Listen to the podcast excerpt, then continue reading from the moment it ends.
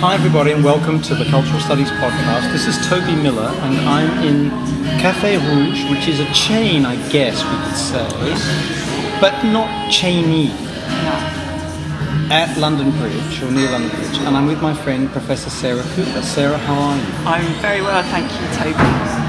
You said you were relaxed. I am relaxed. Now, this is your second time as a pod victim, so A podcast. one of the few women or men brave enough to re-enter Hello seconds, Kids. yes, second time yeah. around. It's it's better the second time around. Excellent, excellent. So, um, when we spoke last, which would be getting on for three years ago, I think, that we did the podcast, you had a book just about to come out, and I wonder if we could start right back then Yeah. and then go through some of your adventures since. Would that be okay?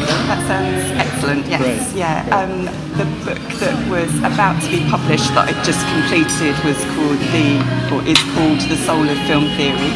Um, published by Palgrave Macmillan um, in 2013, so it's midway through that year, about six months after um, we did the podcast. Um, and it's really a revisiting of key moments within the history of film theory, um, based around a fascination with the um, fact that in the early years of um, film theory, especially through the classical period, in the work of some authors, um, the discourse around the soul and the use of um, the concept of the soul or even the term Hisol, it's not got a kind of stable uh, kind of meaning as you run through film theory, was um, very prevalent um, and I kind of came to an interest in it through teaching that I was doing at the time. I'd assumed David Rodowick's um, classical film theory classes and um, I kind of was literally teaching his, his course as it were um, and just was struck by um, the amount of times that in um, Impressionist theory, even in uh, Hugo Munsterberg's theory, um, and also across um, Weimar film theory, um, the soul kept coming up again and again um, as um, uh, something to, or it, it was kind of had myriad meanings, but um, to um, describe uh, partly the enigma of film around photogenie, for example, in um, Impressionism. Um, it had um, a kind of quasi-theological sense in some figures' work. Um, it had um, a more straightforwardly psychological sense in other figures' work.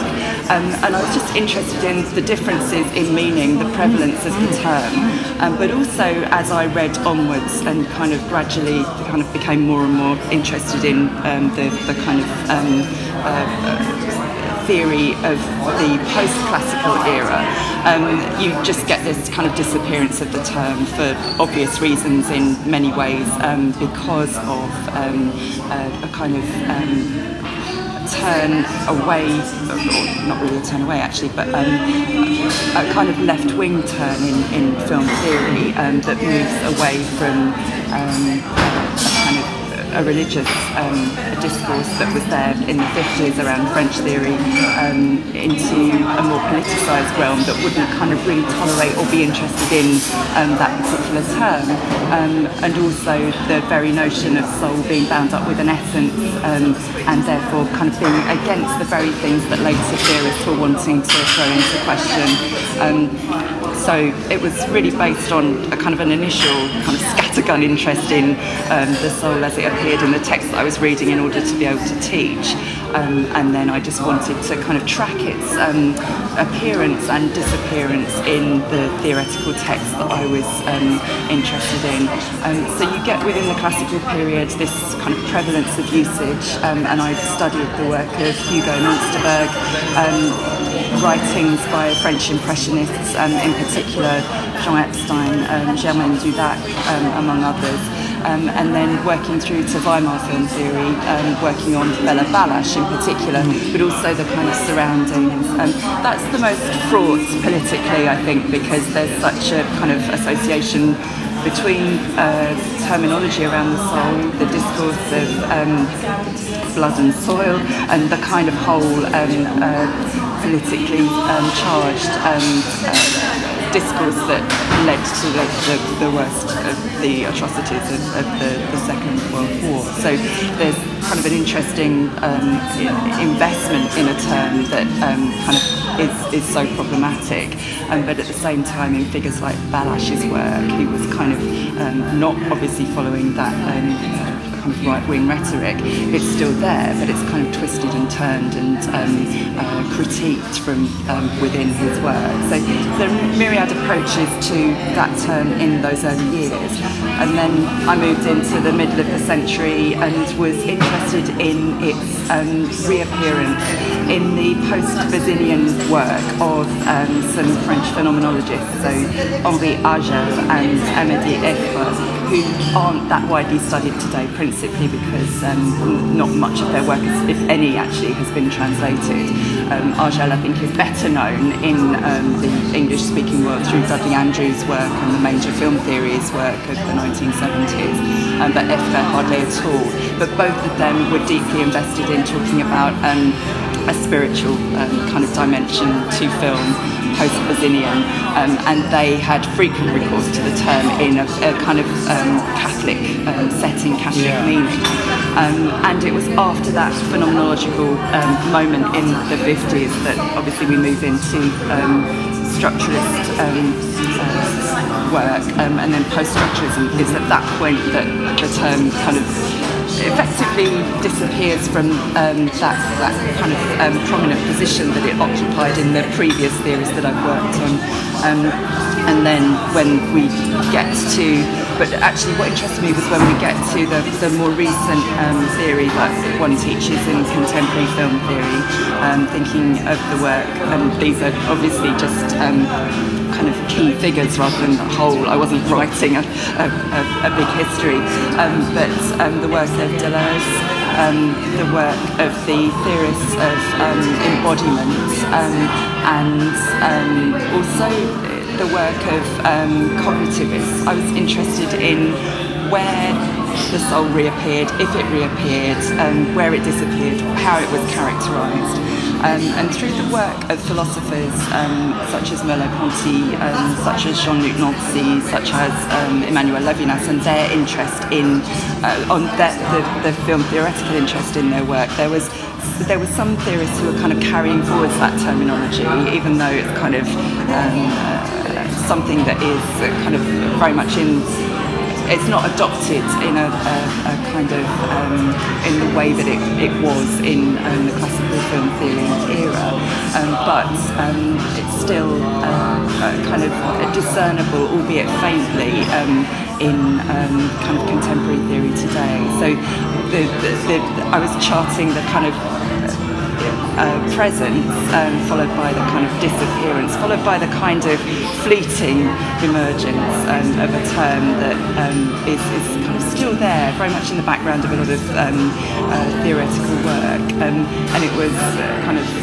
tracking, tracking that through the, the 20th century into the 21st century in film theory and um, I guess in many ways taking the paths that weren't travelled. So um, not necessarily following the lineage out of um, post-45 theory into um, and post-structuralism but pausing for a moment um, looking at what Ayfre and Agel gave to film theory um, and then kind of seeing you know, that that path didn't necessarily lead on to um, uh, a, a, kind of uptake of um, that, that terminology that would then run forwards, but um, nonetheless being um, a, a, kind of investment that they had in, um, uh, or it being related to an investment that they had in a kind of a spiritual dimension of, of film. So, so it, it's kind of the interest was in the history of an idea, the history of following an idea, um, and just seeing kind of its rise, rise and fall, and um, its presence, its absence, and in some areas still its kind of twinkling presence today, but albeit in the, the to kind of um, not at the forefront um, and not being something that um, that people actually talk about. So that was the interest in, in doing so. Sure, so, it's fascinating. and you mentioned the numerous definitions you came across. Did you feel as though you were dealing with the same word or the same concept? No, no, I think that's a good point. And I did say, even though the, the kind of title of the book is The Soul of Film Theory, um, not only is film theory a kind of incredibly disparate and um, sorry, um, not only is film theory uh, obviously a, a very um, kind of um, just being distracted. um, yeah, not only is um, uh, film theory obviously very fragmented in terms of it not being a unified um, yeah. discipline as such, but also the term itself that I put in the, in the, the title. Um, and for each figure who uses it, it means something different. Um, so Munsterberg, for example, talks about a soul psychology. Um, there's something that he's getting at there in relation to inner life that isn't reducible to mental activity per se, which is kind of what he was um, principally or what he's principally um, kind of um, known for, I think, within discussions of his work um, within um, film theory. Um, so going back to his writings that were outside of film theory, but also tracking the use of the term through um, his one book on film was, was of interest. But then when you get to Dulac and to Epstein, Epstein in particular, there's something incredibly mysterious, almost mystical. there's, an, there's an animist, animist element to um, what um, uh, he is interested in in particular. Um, so it takes on a, a very different value. Um, and the very things that figures like Munsterberg were uh, kind of against, which was the whole um, interest in spiritualism and kind of this occult and the otherworldly um, kind of elements that his uh, friend at the time, even like Coulsdon William James, James were kind of fascinated by. Um, all of that side of things kind of re-emerges in a different way within the, the French Impressionist work that you get. So you get a very different context for understanding the term, which equally becomes, I think, a different term within their hands. And by the time you're through to Weimar film theory, um, you do have it coming up again and again.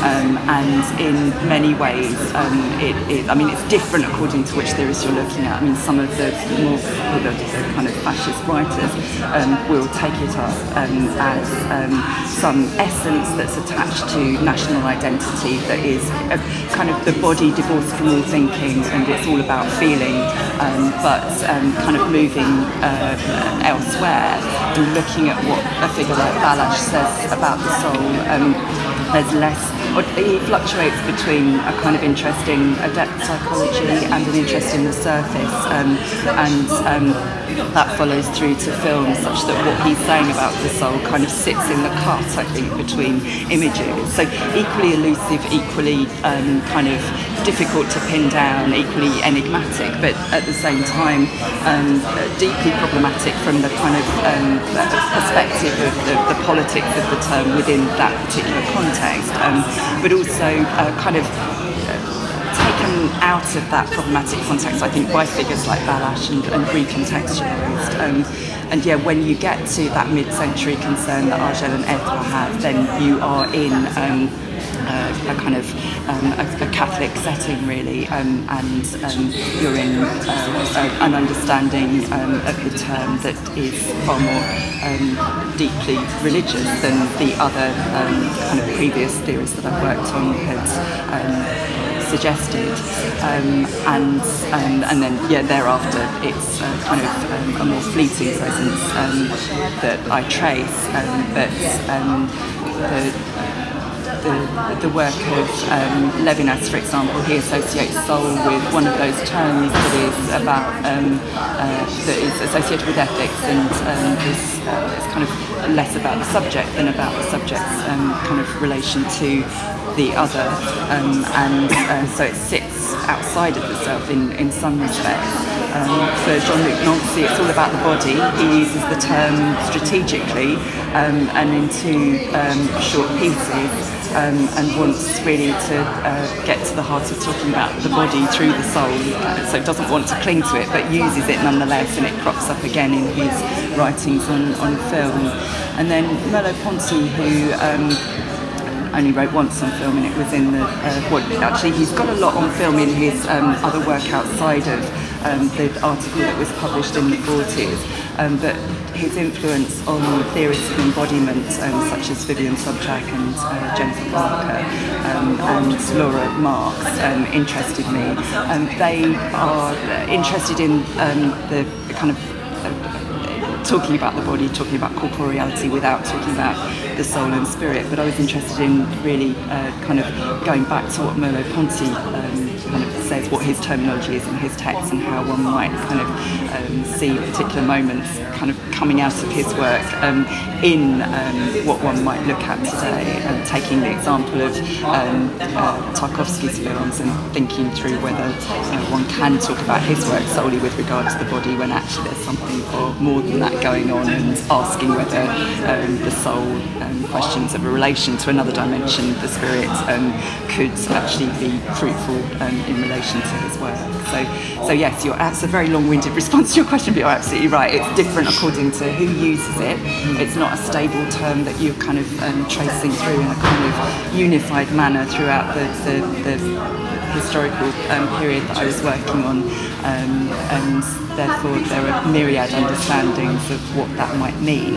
Um, and I guess it's not something that I actually did um, after um, after the book, and I've sort of taken um, different directions. But one of the things that you know sort of is left as an open question is you know where where this might lead. Um, I mean, in many ways, for me, it was um, an historical project, history of ideas, kind of tracing back through theory um, uh, at these key moments, um, but um, kind of asking whether um, there, uh, and I, am not sure there can be, but whether there would be a return to the, the soul in a way that there has been in recent years with a return to the body. And I know that's been de-essentialised, fragmented, kind of problematized, but um, uh, asking whether, you know, sort of in future there might be that kind of return to the soul if it's not already happening. So I think it's a more fraught term for the reasons that one can glean from its history and the figures that one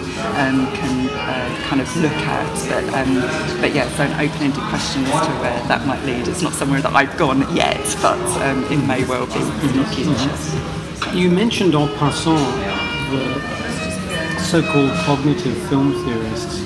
Do they write about this? I'd have thought this would have been outside, beyond their ken or beyond their set of skills or beyond what they would deem legitimate or knowable or, no. or, am I wrong? Do they engage it? No, you're right. Um, Torben Grodal does, and he's who I talk about in my book. Um, he doesn't um, kind of talk about it in um, uh, great length, but he has um, he kind of terms this, um, or he talks about a soulish feeling um, that one gets from particular films, from particular filmic encounters. Um, and he, uh, he has in his work um, a, a, description of the PECMA flow, um, which is this blended um, uh, perception, emotion, cognition, motor activity. And there are certain films that kind of uh, disrupt that or um, kind of give something else um, uh, to the viewer. Um, and this kind of coinage of a soulish feeling is, I guess, what you just pointed out, actually, that um, potentially something that's, that's ungraspable, that can't be um, you know, sort of brought into that flow um, but is nonetheless there. Um, and what interested me in the work of, um, I mean, I, I think the, the, theories of embodiment are, are wonderful, as are the, the, kind of cognitivists. I've learned a lot from, from each of them. But what was um, interesting, and it relates to Grodal's work, I think, too, um, what was interesting in um, uh, Jennifer Barker's work and also Raymond Bellour's work on embodiment was that both in their different ways were pointing out that we don't really have a term to today to talk about that kind of psychosomatic lens that um, and, and, they don't say soul once did this for us, but I guess what my work is saying that is that you know back in the day in the cl- classical film theory period, there was very much this sense that um, the uh, kind of the, the inner life um, was this blend of um, the, the, kind of psyche and soma and this kind of body um, uh, uh, mind kind of uh, nexus was, was something that could be encapsulated by the terminology of the soul. So in their different ways, they're pointing to a kind of gap in our terminology. Maybe soul doesn't kind of respond to that today in contemporary film theory. Maybe, maybe it does with qualification. But there's, there's something that um, uh, Torben Grodal and these other theorists coming from a very different kind of background um, are, are, nonetheless kind of in their work um, uh, pointing out and that was that was yeah part of the interest of kind of still looking at the contemporary period. I mean, one of the one of the initial questions about the book was whether it, it should come into the present precisely because it's kind of really not um, a, a, term that is, is there as, um, as, as kind of prominently. But um, when one looks to the, the, gaps that these theorists are pointing out, or these kind of these ungraspable elements, and um, in those cases one does reach for terminology that kind of relates back to the soul, then I think that's telling and um, there's something that is still useful about it, however, you know, however much it needs to be problematized or, or questioned. Um, and so, so yeah, you're absolutely right. The cognitivists don't kind of fit well with that um, terminology as such, but Torben Grodal nonetheless has this kind of sense of a, a soulish feeling. And in some respects, I wanted to connect him back to um, the, the, the, the, prehistory that I'd been looking at. Um, and he himself does that in his work actually. It's very skilled um, uh, commentary on relations back to early film theory and Hugo Münsterberg for the cognitivists is a very important precursor. Um, this kind of emphasis on mental activity, but through my work it was not just mental activity that I was spotting in the work that surrounds Münsterberg's work on film. Um, so his kind of uh, uh, was interested in the return of the, the soul to psychology, um, even though it didn't have that kind of spiritual dimension that um, was um, there in other uh, people's work at the time. And um, so, you know, this kind of, even though Grodal doesn't go back to the terminology of the soul around Münsterberg, there's still this connection that I think is really interesting, albeit kind of in a, a zigzaggy uh, kind of um, wavy line that, that draws draws the two together. When people ask you about your book, whether they've read it or not, or ask you about these topics, is there floating around in the discourse the desire for you to say, I think there's a soul, or I don't think there's a soul, that there is a différent or something or other that must be brought into discourse that's absent from understanding film, where you are expected to declare your perspective? No, there hasn't been actually. That's oh, interesting. Oh, so, yeah, I haven't been.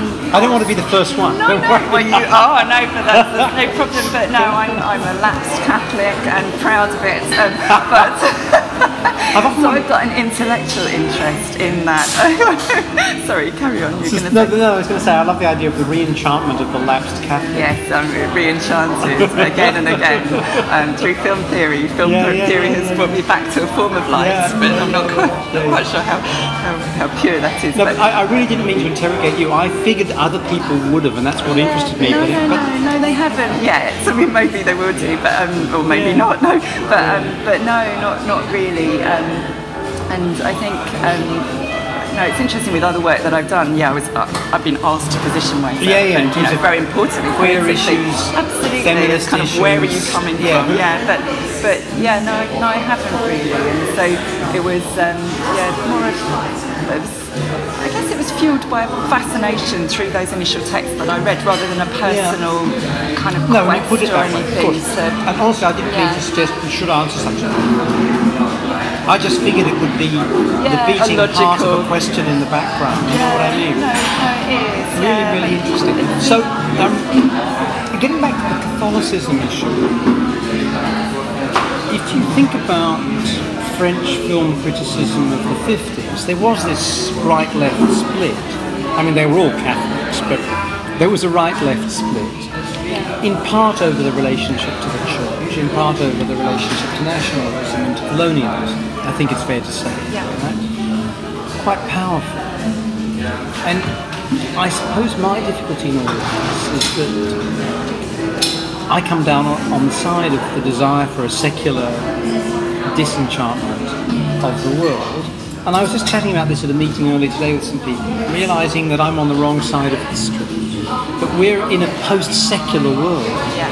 That instead of it all being teleological in the way that people like me thought, not towards socialism or feminism or ismism, but towards religiosity.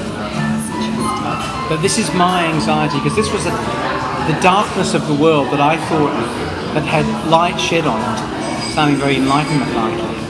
And eventually people would basically get it and be lapsed whatevers. You know what I mean? Yeah. I was wrong. How wrong could I be? And I didn't even have this as an elaborated understanding. It was just an assumption. This is such nonsense. People will get over it. Well, it may be nonsense. It may not be. They haven't gotten over it, No, as far as I can see. Yeah. I think that's really interesting, and the um, I mean, I, yeah, I think you should have another drink and not worry so much. And I don't think you're on the Just wrong side calm of history just at all. down. No, no, no, I don't think you're on the wrong side of history as you put it at all. I think I think there is. Um, you know, I've done some work more recently for um, a, an edited volume on post-secular um, cinema. So that is kind Post-secular absolute- cinema? I've not even heard that expression. I'm so out of touch. No, not at all. But um, I think that whole um, kind of, and that's actually the people who've contacted me to do work or to come and speak have mainly um, thus far been in that um, kind of realm of, of interest. There've been some people who've um, uh, uh, been kind of film theorists, but in, uh, I mean, all of them are, but um, certainly an area of research that kind of has that my work is seen to feed into for obvious reasons, perhaps even though I didn't conceive of it as a religious or theological project, and that kind of so many coinages of the soul are from those who pr- profess to be atheists. So it's a fascinating thing. So the, the, the kind of very thing that I've been aligned with um, is, and maybe post-secular is right actually, because it's, it's more about the um, the, the world um, where there are vestiges of religion, but where people may or may not believe, and um, this kind of sense that um, uh, that that is the, the kind of world in which we live today, uh, where religion doesn't dominate everything, it isn't a kind of um, monolith. Um, I think is um, something that I mean, obviously, I'm being read to tap into, um, and certain theorists, exactly the ones that you've cited, um, fall squarely within that bracket. Um, but, but so many others kind of take the, the, the soul elsewhere and, and really don't have that kind of um, background. But you're, I think it's really interesting what you're saying about the kind of left wing, right wing split. Um, and one of the figures that I looked at um, coming out of Esprit, the left wing journal um, of that era, um, founded by Emmanuel Mounier. Um, it's kind of a, a lot of the figures who are coining this term are left-wing theorists or left-wing thinkers, um, and so it, it's kind of it's only in certain pockets of um, um, the, the kind of um, uh, theory that I was dealing with, where you get a real trenchant connection between um, right-wing politics and the soul. Um, in other areas, um, you you really don't, and um, I think I mean it, it could well be that the kind of slippages of, of vocabulary. Make it so fluid that people don't feel that there is a kind of um, direct lineage of um, uh, uh, a relation between um, right-wing politics and coinage of that term. Um, but um, I, I think it's it's there in the background because it's it's um, uh, uh, um, a connection that is very forceful in um, an era uh, or in a, a kind of period of theory, um, especially associated with the Weimar Republic. So you've got, um, yeah, you've got this kind of association of the term with right-wing politics and with religion, but um, not all of those who use it. Even, I mean, the, the, the more recent uh, figures who criticise it um, are obviously doing so from a particular um, standpoint, but not all of those who use it, even in the earlier years, are kind of professing those um, political or religious beliefs. So it's kind of a a difficult term to work with, a difficult term to pin down, um, and it kind of very much is one that lives through its definition in the hands of the person who's using it. Um, but um, and kind of the, the, book was all about the kind of range of, of terms. Um, but I think it, it, it, still raises questions of the kind that you've raised um, as to you know, what, what its meaning is and how it relates to political beliefs, religious beliefs um, and yeah, where that where that situates you. But uh, but um, but no, I'm sorry you're troubled by kind of the post-secular uh, discourse that's around um, today. But you're not on the wrong side of history at all. I think that's uh, I think it's um, and it's it's um, I mean it's it's a book that was written um, in order to you know, sort of have debate around it. Sure. And sure. it's not something that I wrote in order to um, say that we should all now be using this term, because right. I really don't believe right. that myself. Right. But at the same time, it was tracking the history and asking, well, who does still have this in their work today? What does it mean? What's it doing? Um, and where might this go? And The where might this go is the kind of open question at the end of it all. But, um, well, listen, speaking of where, where this might go, I wonder if you could share with us what happened to you or what you made happen after the book came out in 2013. three, uh, two and a half years, rather, sorry, since the volume appeared. And my forensic investigations alert me to the fact that you were doing a lot of very high level managerial and administrative Oh, yes, labor, that part, yes. yes the serious which, side. Which, by all means, uh, you could talk about and I think is interesting. And you've just emerged from that shell into a different shell, as it were. I wonder if you could talk to us about what it's like going from writing a history of ideas to being a person who says you're not teaching well enough.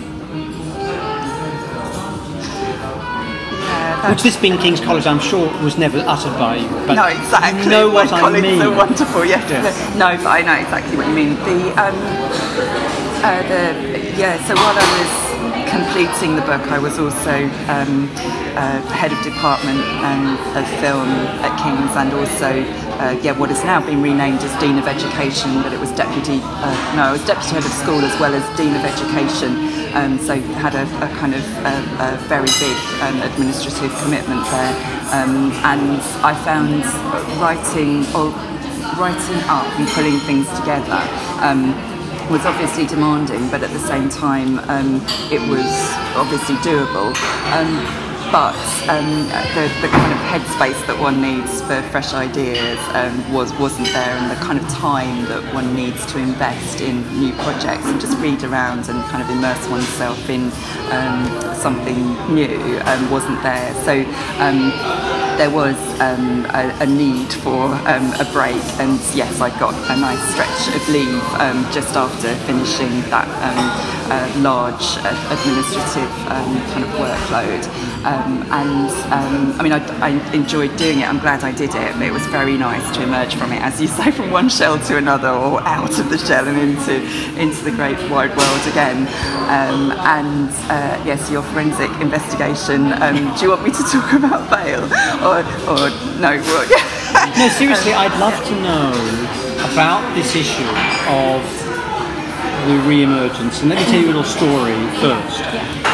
So I worked at a place where a really, really wonderful man came to me about 12 weeks into my tenure there. He had been, shall we say, Deputy Vice Chancellor or Provost or whatever for about 10 years and had not gotten the top job when it had been advertised. So he decided to go back to his discipline and teach and research. And he tried it for a semester and he couldn't do it. And he decided to retire. And he told me this narrative. So he got his PhD at 23. He was head of department at 28. Wow. He was dean at 34. And on it went he actually hadn't kept up really with the literature in his field for 30 years he didn't know how to look for resources and research. and he didn't know how to get up in front of a class. He had been completely disabled in that sense. He was a brilliant and lovely man, and this little talk he gave me was very telling to me. On the other hand, I've known people.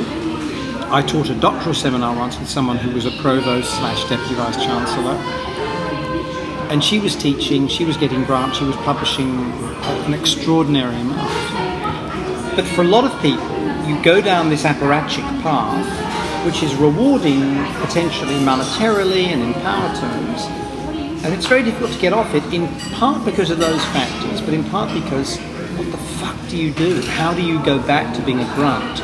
Not just in terms of hierarchy, but actually reading these bloody journals and going to these conferences and knowing these people and picking up a little pen or whatever devices it had and belting out a few thousand words.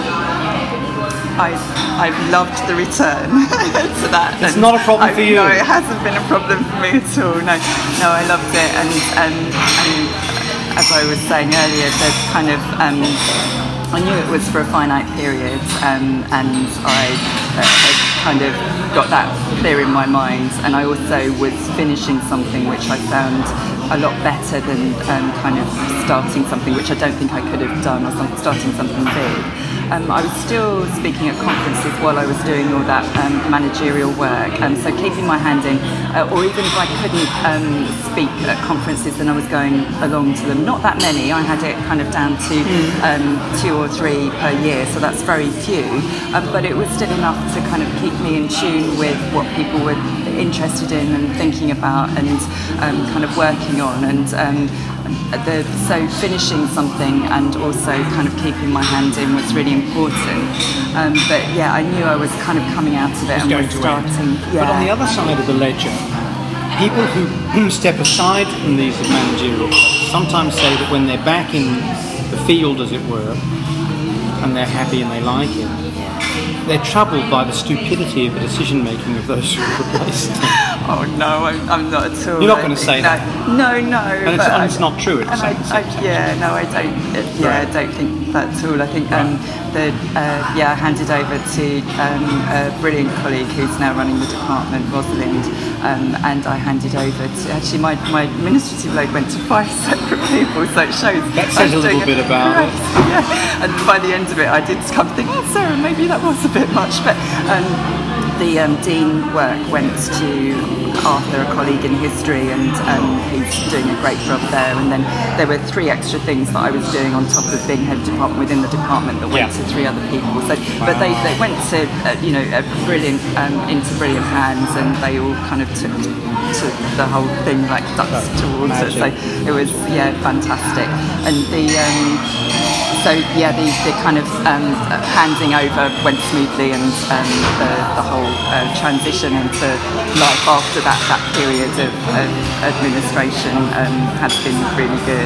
So yeah, a bit of a break between the two, but then um, back into um, yeah reading, writing, thinking, um, and now I mean I've just gone back after a period, the, the sabbatical period that I had after that uh, long stretch of administration and um, have uh, been really enjoying the teaching again. Um, have got administration obviously alongside that, but nowhere near as much as I was doing. Um, and um, yeah, just the, the whole uh, the transition has been good actually, and I kind of um, I used the year and a bit that I had um, to kind of yeah reconnect with lots of different things and um, uh, kind of um, joined a gym. All these priorities that one has in life, um, which has been fantastic, and I don't know how I ever dealt, uh, lived Yeah. without it. Do Um, you, are you watch the TV? You know, Jeremy Oh, no. Vine, soap operas, football, cricket, or are you headphones on and reading Hegel? I'm in classes. I do a Oh. massive range of classes. I, I, yeah, I don't use the gym part at all. I just use the. Um, there's some brilliant teachers there, so I do. I'm not sure how how how, much your listeners or listener is going to enjoy this particular Please. kind of. Listener plus N. N And- could be a very dog. big number. I did I did say to Sarah before we started that thanks to her, we were going to be up to at least three men and a dog in Sweden. and I'm addressing the dog at this Right, moment. right. But, yeah, exactly. And the, yeah, so no, I, I do a range of classes from yoga through Pilates to uh, Zumba to um, Zumba? Yeah, dance classes. And there's something that's just started which is called Fit Jam, which is really good. Another style of dance, Fit Jam. So I'd never heard of it before, but it's fantastic. Does that mean pajamas that are sculpted to your body shape or something? No, it doesn't. It's um, it's kind Sorry. of a, a street style of dance. Childish but- masculinity on display, not for the first time. No, but it's um, no, it's, but all of that was was good as well. Probably totally irrelevant to your podcast, but No, but no, it it's actually about not of- irrelevant to the podcast. Yeah. And uh, uh, sorry to interrupt. Yeah. It's not irrelevant to the podcast, and I think it's actually very germane to things that interest a lot of people, which is, first of all, that cliche but a valuable one: work-life balance. But secondly, it's about transitional moments, and since much of your work is about the body. Yeah. Uh, this is about allowing the body to tone and hone itself, pleasure itself, Yeah, and presumably provide for some serenity and stimulus mentally. Yes? definitely. And I think also in the, I mean, there's there's a lot to be said for the kind of giving side of teaching, of administration, and um, kind of looking after others. And I, I love that. But that was, I guess, a moment where I kind of came back to me and didn't become, you know, sort of totally selfish and disconnected. But at the same time, it was all about well. Uh, I don't think I ever neglected myself in that period, but at the same time, it's kind of a reinvestment in myself to come out better the other side. I So do you think you've got a more developed soul now? Sorry. Um, If we believe in that, yes, yes, yes, yes. So, getting back to the research, you mentioned to me before we started recording that at one stage you were looking at going down the path of dance, Yes. and you've decided, at least for the moment, not to do so. So, Yes. where are you headed right now? I'm, um, I, uh, yeah, that, that kind of dance um, project interest was, um, uh, yeah, still in, in the back of my mind, um, but more, um, yeah, uh, more distant, I guess now. Um, and I uh, the first thing that I did when I was on leave actually was kind of um, deal with a couple of um, commission pieces that I'd been asked to, to write. Um, and the first one was going to be on um, dance and Merleau-Ponty, and I'd given a couple of papers. Um, I gave one in um, Warwick and then one in Barnes to a group of uh, film philosophy enthusiasts about Merleau-Ponty's work and um, the documentary by Wim Wenders on Pina Bausch. Um, and I was um, interested in um, looking at the phenomenology of film in relation to the phenomenology of dance and using dance scholarship and kind of film scholarship to do that. So I did a lot of reading around um, the way that Merleau-Ponty's been taken up within dance theory and dance scholarship um, and his presence principally in the work of Vivian Sobchack in film studies and was kind of putting those together in those papers. Um, and then I started to think, um, yeah, I wanted to move away from dance. I went as my first kind of post-administrative kind of um, move. I, I went, as I was saying earlier, um, to Vail and attended the International Dance Festival there. And of Um, course, you're, stand- holiday you're- as well. you're standing on this on the, by the wall, waiting to be asked to speak. It's like a dance when you, you've never been to it before. You don't know anybody, Exactly, right? yeah. Hi, everybody. yeah. I don't really do this. Would someone ask me Yeah, to? exactly. To do something. No, I just sat in the the, audience and I, I watched. I went there, um, and one of the reasons was because the Martha Graham Dance Company um, doesn't, or I couldn't find it on any of their um, uh, kind of uh, listings for the year ahead. They, they weren't coming over to Europe. I found them in Denver, so I thought, oh, I'll go there. Um, but that was so that was a, a kind of holiday plus um, Nice. a trip there to Nice. kind of think about the, Yeah. the dance side of things. But yeah, so I, I um, as a result of that, and also doing a bit of work on Merleau-Ponty and, and Pina Bausch, I decided that um, there were limitations to what I could then do with it more broadly, and Right. there was there is some excellent scholarship on dance and film, on dance film already out there, and I, for the time being, I kind of couldn't see what I would do that would add to that um, significantly. Um, but I still pursued the um, Merleau-Ponty work and kind of expanded on the Wim Wenders work that I was doing. And what it, it ties back to the soul actually, and some understandings of it in kind of archaic senses, um, because I uh, became increasingly interested in the imagination and was struck by the fact that um, we then work on Merleau-Ponty in film in particular and um, kind of an interested embodiment. There's an obvious, and this is obvious from his own work as well, an obvious leaning towards talking about perception. It's phenomenology of perception. It's all about um, perception comes first.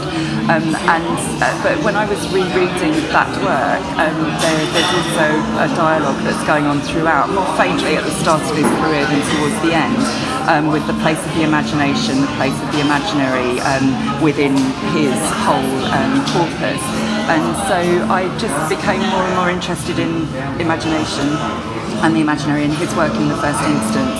Um, so uh, completed some work um, that kind of went outwards from the Pina Bausch um, focus that I had on the initial kind of dance project um, into other work by Wim Wenders, it, principally his documentaries. So um, looked at the place of the imagination in his documentary work, um, but also tracked the imagination and the imaginary through um, Merleau-Ponty's work. So kind of rejigging the balance, looking at the interest that he had in Sartre at the beginning of his career and how close he was to Sartre's understanding um, of the imagination, um, but then towards the end of his career, how different he was, how much closer he was to Gaston Bachelard's work, um, and that's that's where I'm more interested in him. Actually, it's not the kind of Sartrean connection; it's the Gaston Bachelard connection. Um, and he talks in a late work, Eye and Mind um, of the imaginary texture of the real. And he talks of being in one place, and he's citing Delaunay at the time, um, being in one place and seeing something somewhere else. And it's this kind of lining of sight that one gets. So what one's looking at and what one's also seeing in one's, if you accept the term the mind's eye, um, many don't. But if there's a kind of this dual vision going on, this double vision, almost this superimposition. And although he doesn't talk about it in those terms, that's kind of what I'm now interested in in relation to film. So um, he, uh, through working on him and through thinking I wanted to do something on dance, I ended up kind of closer, I guess, to some of the work that I was reading up on in terms of the soul by looking at the imagination. Um, but um, uh, uh, yeah, following that through um, with Merleau-Ponty in the first instance, but then after that looking at a more diverse range of philosophers. And um, so I've been doing a lot of work on um, the, the, kind of backgrounds to, and it's vast and obviously, I mean, at, the stage the moment um, where it's going wide, and I need to narrow it down slightly um, because the, um, the, the yeah voluminous um, scholarship on understanding the imagination um, through philosophy, through uh, science. but what I'm interested in is the image making capacity of the imagination, and something that's kind of disputed by many. Some would say you can't talk about a separate faculty of imagination anymore, um, and also that there is such a thing as an image that one has in one's head. I mean, it's been debunked by um, a lot of um, scholarship. Um, but I was really inspired by a book by Elaine Scarry called Dreaming by the Book, um, and she writes in that book about um, uh, some great writers in literature, and just talks you through how she feels they get us to move images in our minds as we read. Um, and I was very taken by that idea because I think there's a way in which some filmmakers get us to do the same when we view. Um, sometimes by withholding images, sometimes it's a black image or a kind of an absence of the image on the screen. Other times by giving us um, more images, um, so kind of superimposition actually on the screen. Um, and so I've been um, looking at a vast range of filmmakers to try and decide who I want to talk about and how I want to kind of put the project together. Also uh, doing as much background reading on the philosophy and theory that kind of surrounds the imagination, kind of looking uh, indebted to figures like Eva Brann, who's done an amazing book on sum and substance in relation to um, the imagination. Um, and and really, uh, yeah, at the stage where I'm starting to want to define what this all looks like as a, a bigger project. Um, but yeah, that all came from that initial interest in Merleau-Ponty and dance, but then kind of getting rid of the dance side of it, but um, kind of uh, still interested in what has been spoken about with regard to Merleau-Ponty, um, what's been left to one side, um, and how that might be reinserted, and then yeah, moving beyond Merleau-Ponty to talk about the imagination more broadly, and to try to find a way of um, uh, yeah, talking about um, uh, what we do when we view in those kind of, in, in, in that way. Um, so, so early stages still in the new um, uh, project, but um, at that wonderful kind The of post-decanal gathering. moment. yes. Elaine At Scarry, now I've not read the book you mentioned, but in the 80s she wrote a wonderful book, The Body in Pain. Absolutely, yeah. I know, yeah, no, I love that book. Yeah. No, I read that. I was interested in trauma studies at the, at the time and Cathy Caruth's work. And when I was in Cambridge, there was a huge amount of work being done on, on trauma, film, and memory. Um, and Scarry's work came back again and again. That whole dislocation of the relation to language. And yeah, no, it's fascinating. But, but yeah, she's brilliant in Dreaming by the Book as well. So I have to look at that. I'm so out of touch. This is such a Oh, tutorial. Oh, bless you. But the other thing that I did um, when I started on my um, sabbatical was complete an article on um, the Dardenne brothers, Two Days, One Night, with Marion Cotillard in the, the lead role. And that was for the post-secular project that I mentioned earlier. So um, it's me reading that film with the work of uh, Emmanuel Levinas um, and um, placing it within a, a post-secular context. Um, and um, I, I love their work. I love the way that um, they uh, kind of not setting out explicitly to do so, but the way that they um, kind of can be related back to Levinas's philosophy because he's been such a formative influence on them, I think, especially on, on Luc Dardenne. So so yeah, I started the sabbatical with those two articles. Uh, one of them gave rise to the bigger project that I'm now working on and um, writing um, uh, kind of smaller pieces, building them into chapters, um, and also did some bibliographical work on. Um, I did a bibliographical entry for the Oxford. Um, uh, bibliographies online, I think it's called, and that was on Agnes Varda's work. So it was updating um, the bibliography. Passed away recently. No, I hope not. Has she?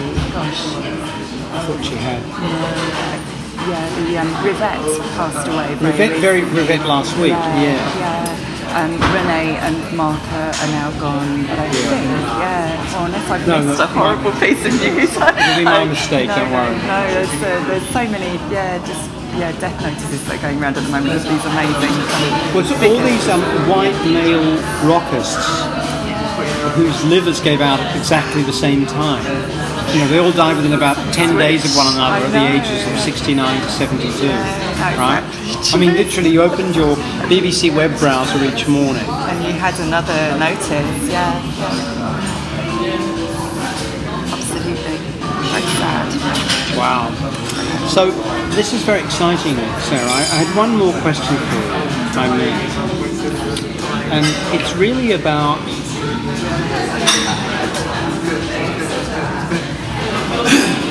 something much broader and yet narrower. And it's partly because I've been interviewing job candidates this week, so I'm in this interrogatory mode about the future. And I wanted to ask you something that's a bit unrelated to what you've been saying, really, but something that I'm sure you've got the feel for, thoughts about, opinions on, namely the future of film. And I, by which I mean, in a Metzian sense, the apparatus, the physical materiality, and also the textual features. I think um, that there is a future um, for film as film in the sense of celluloid and the apparatus, um, but it's becoming increasingly difficult to sustain within um, the academy in particular.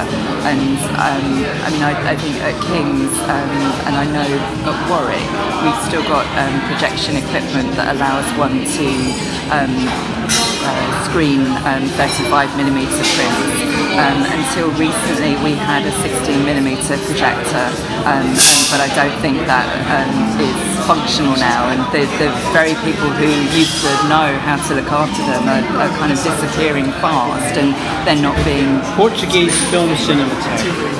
Oh really? Yeah. Oh, they excellent. Oh, I, I will tell a colleague about that. Outside Lisbon, all the Hollywood studios send everything to them to be fixed.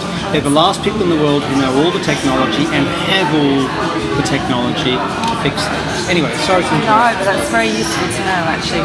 The, um, but uh, but yeah, so the, the kind of um, apparatus um, that is uh, there is kind of less frequently there, if you see what I mean. And obviously, it's been replaced in um, cinemas as well by um, digital technology. And we've got both facilities where I work, um, so that's very useful. But just even on another level, the um, kind of uh, transfer of video to um, DVD, um, and now I'm seeing the transfer of DVD to Blu-ray, and kind of the, the loss of the machinery that one used to be able to come into a classroom and, and play things on. I mean, it's just kind of vanishing fast. So we've got a Blu-ray player and a computer now um, without a video cassette. And it- some would say that's kind of back in the Arkham. Why do you still want it? But it would still be hugely useful given that most of us have got still quite a large large collection of, of VHS.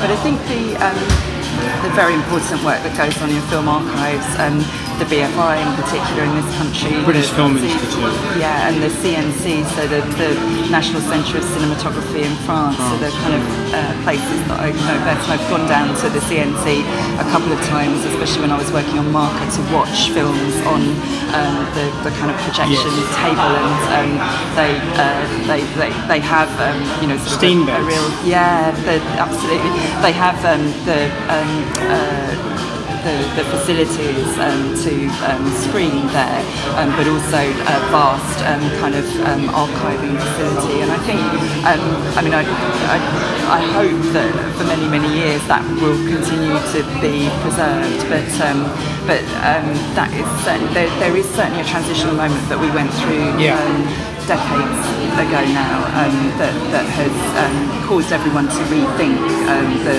the, the future of film and there, there were a series of works um, of, uh, kind of pre-millennial um, but all about the death of film or the death of cinema and kind of questioning Yeah. um, questioning you know sort of uh, the, the, the ongoing life but um, think um, yeah, these deaths in these areas take a long time to work themselves through. So it could be 150 or 200 years or so. But um, but uh, yeah, the kind of um, celluloid digital um, uh, kind of um, transition um, is still one that we're working with and working through. I think, um, and also the. Uh, yeah, the, the kind of um, availability of, of prints, etc., is, is um, kind of still there, but um, yeah, becoming more and more um, difficult. And we've got an investment in the prints for our first year teaching, and so we try to get um, 35 millimeter prints for our first year films,